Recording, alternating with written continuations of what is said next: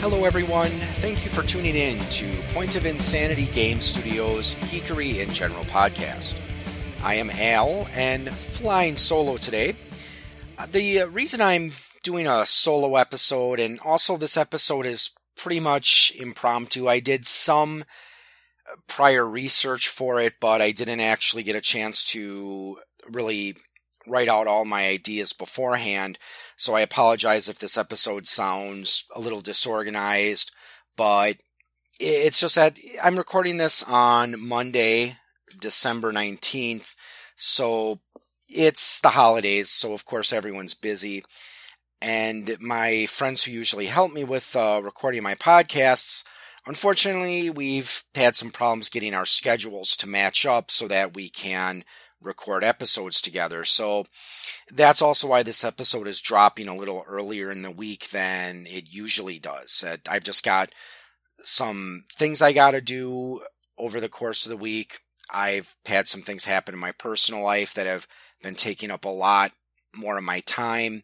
So uh, you guys don't want to hear about my personal life and all those problems. So we're not going to go into that. But anyways, today's topic, this is more just going to be, well, just kind of like a monologue. Things to, something to think about, hopefully a point to ponder, and maybe something to get you thinking about the topic of gaming. And specifically that is, can gaming be used as a teaching tool, specifically to try to teach about controversial subjects?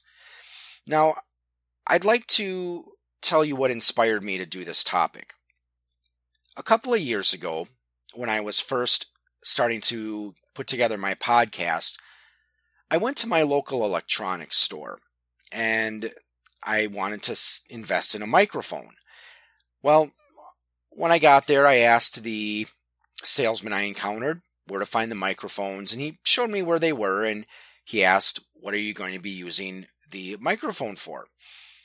You know, because that's something that you should do if you're a salesperson. You try to identify the customer's needs so you can make a product recommendation that's going to best suit what they want to do with the, the product they're purchasing. In my case, a microphone.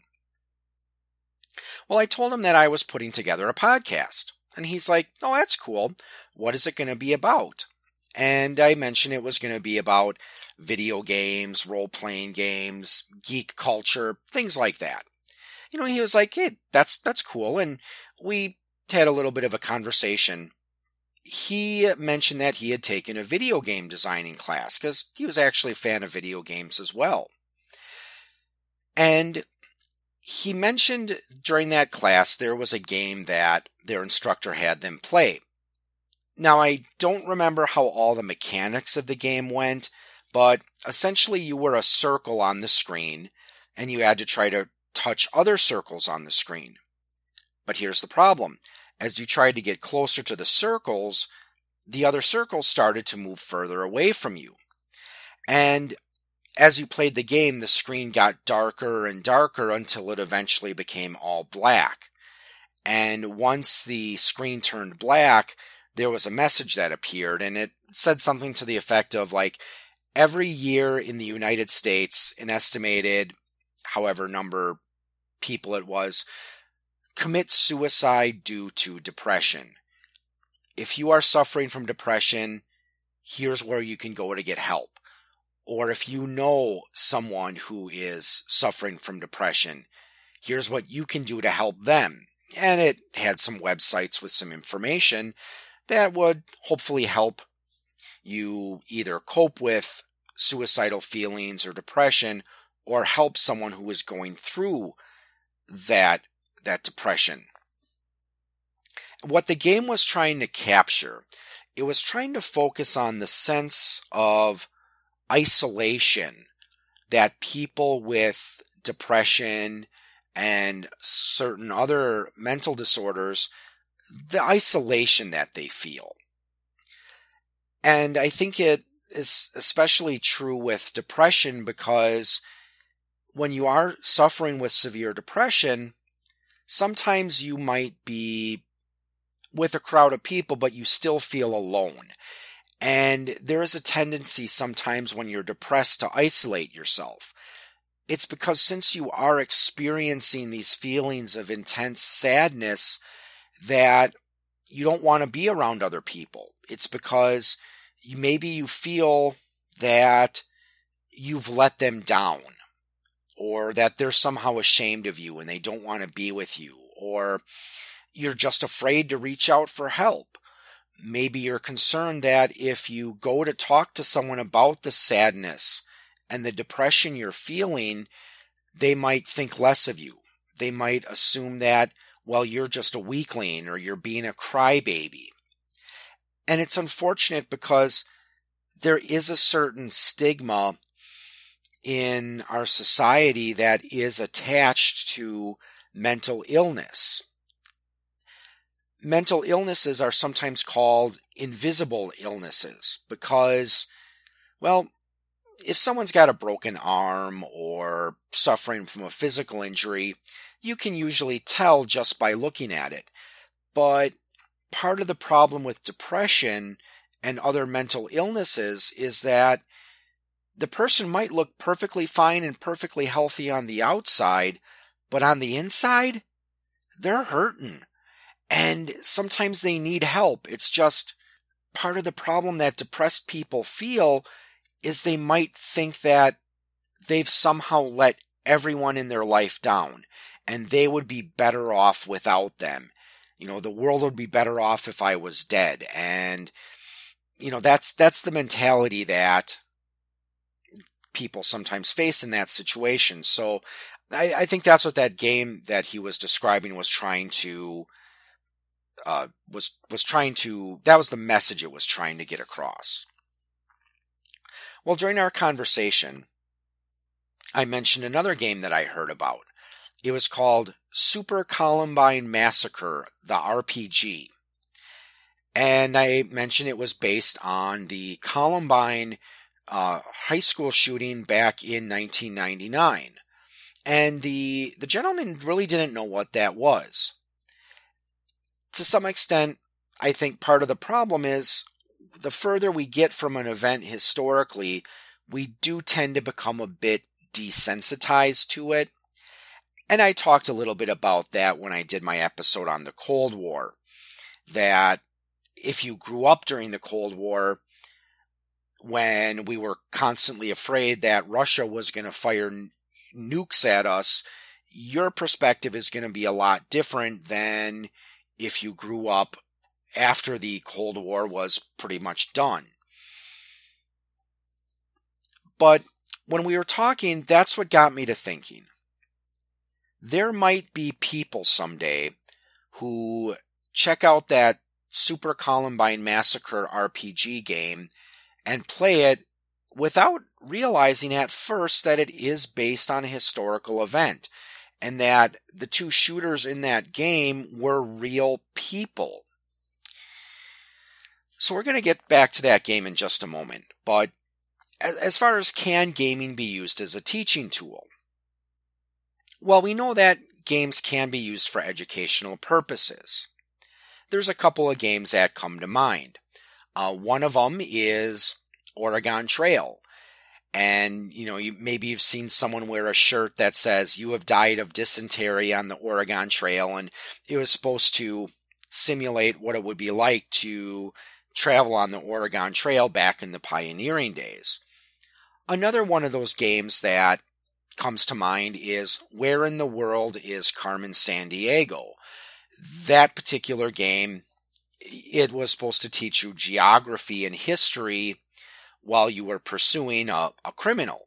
So those are the best types of educational games when you're learning something, but it doesn't feel like you're learning. Now, I remember one game that I played back when I was a kid in computer class at a school, and that was called Math Blaster. Now, the problem, of course, with a game like that is it's math. It's hard to make learning math fun and enjoyable. And at the end of the day, you realize it's math. It's a game, but maybe it's a good game, but yeah, it's trying to teach you math. Whereas games like Oregon Trail or Carmen Sandiego tried to f- not feel like they were education. They tried to feel like a game. So we know video games can be used for teaching history and conventional subjects. But what about controversial topics? You know, ones that maybe people aren't necessarily comfortable discussing. Well, can it be done? I think it can be done well, or it can be done poorly. Now, there's a couple examples of games I want to talk about that tried to serve as a way to educate people on the various events that they were trying to depict. Now, first, in the case of Super Columbine Massacre, you would suspect that it was a first-person shooter. It it wasn't. It was made with a program called R P G Maker two thousand, and the graphics were about the same quality you would have found in a sixteen-bit game like uh, Final Fantasy two or Final Fantasy three for the Super Nintendo, something along that line. So while it did have violent topics to it, it really didn't portray a lot of the gore. Now, the person who developed the game, he said that he didn't do it as a way to glorify the shooters, but rather he was trying to explore what thoughts were going through their heads based on the various diaries and journals that they left behind.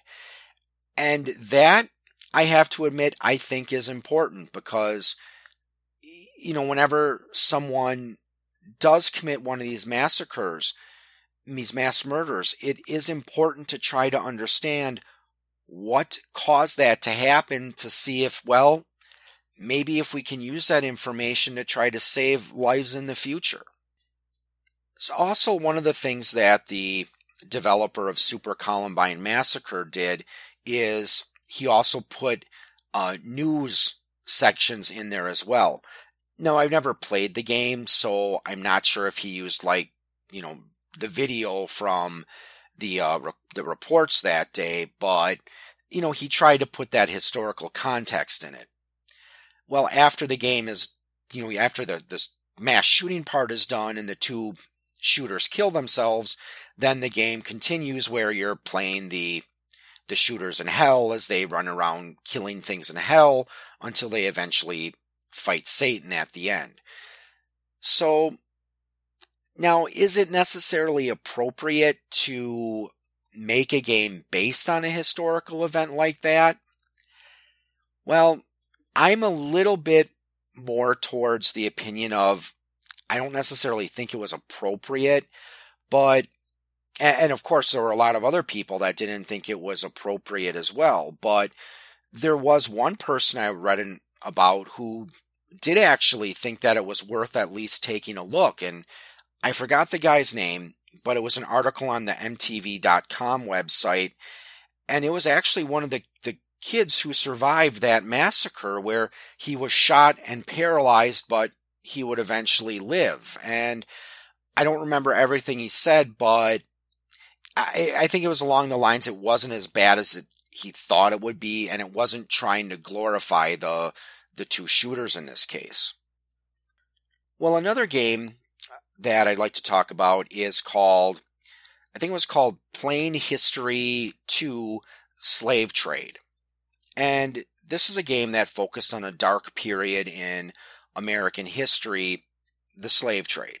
And I, like I said, I don't know entirely what the game was involved in or what entirely what the game was about, but there was one segment of it that really did capture a lot of controversy, and that was a section called Slave Tetris, where you had a boat and you had the you had to try to uh, fit slaves in, and the slaves were all posed like various pieces that you would find in in Tetris, and naturally that encount that generated a lot of controversy, and people had some very strong opinions about that.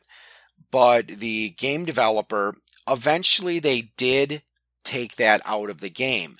But they said that the reason they put it in there is because they wanted to point out how inhumane the slave trade was. I mean, as I recall from my history classes back in school, when, you know, these slave traders, they didn't really care about the safety, of course, of the, the people they were transporting. You know, they were slaves. They were cargo. So if a few of them died, oh well, you know, we want to try to fit as many of these people in here as possible. And I think that at at the later stages of the game, that it does actually try to educate what it would be like for a slave who was trying to escape. But like I said, I'm not sure. I might have to go back and do some research on that again someday. But like I said, I really wanted to focus on the the slave Tetris part because I, and I maybe it wasn't really tastefully done, but I think it does. It I think in a way it did try to highlight what it was supposed to highlight, that it was an inhuman, humane, you know, occupation. And like I said, you, you saw these people as just cargo, where you just shoved as many in the boat as you could without any regards to their health or their safety. Now, there's also one role-playing game I heard about, and this was on a role-playing game forum, forum several years ago. I apologize, I don't remember the name of the game, but someone started a discussion on a role-playing game where you played as prisoners in a World War Two concentration camp. So, again, there were people that had different opinions about it. I mean, uh, one of the things that they were saying, it's like, okay, why are we playing a game to to tell us exactly how terrible it was to be in a World War Two concentration camp? I don't think anyone is going to try to put a positive spin on the concentration camps and what their purpose was. But I think that's where we can kind of draw a line, though, between using role-playing games like tabletop games and using video games to try to educate someone on a controversial subject or try to deal with that controversial subject matter. Now, in the case of a role-playing game, a tabletop game, I don't think it's, it, I think it can be done tastefully, but I don't think it's necessarily an ideal format, because tabletop role-playing is a social thing. You know, you get together with your friends, you know, roll dice, maybe someone brings chips to pass and someone orders a pizza. It's a fun social activity. And tabletop role-playing games, and really just about every type of game in general, it's an escape. When we played a game like Dungeons and Dragons, you know, we're we're gathering to play as imaginary characters in an imaginary world, doing things that we could probably never do in real life. So for that reason, I don't think it's necessarily appropriate to try to teach controversial subjects in a tabletop setting.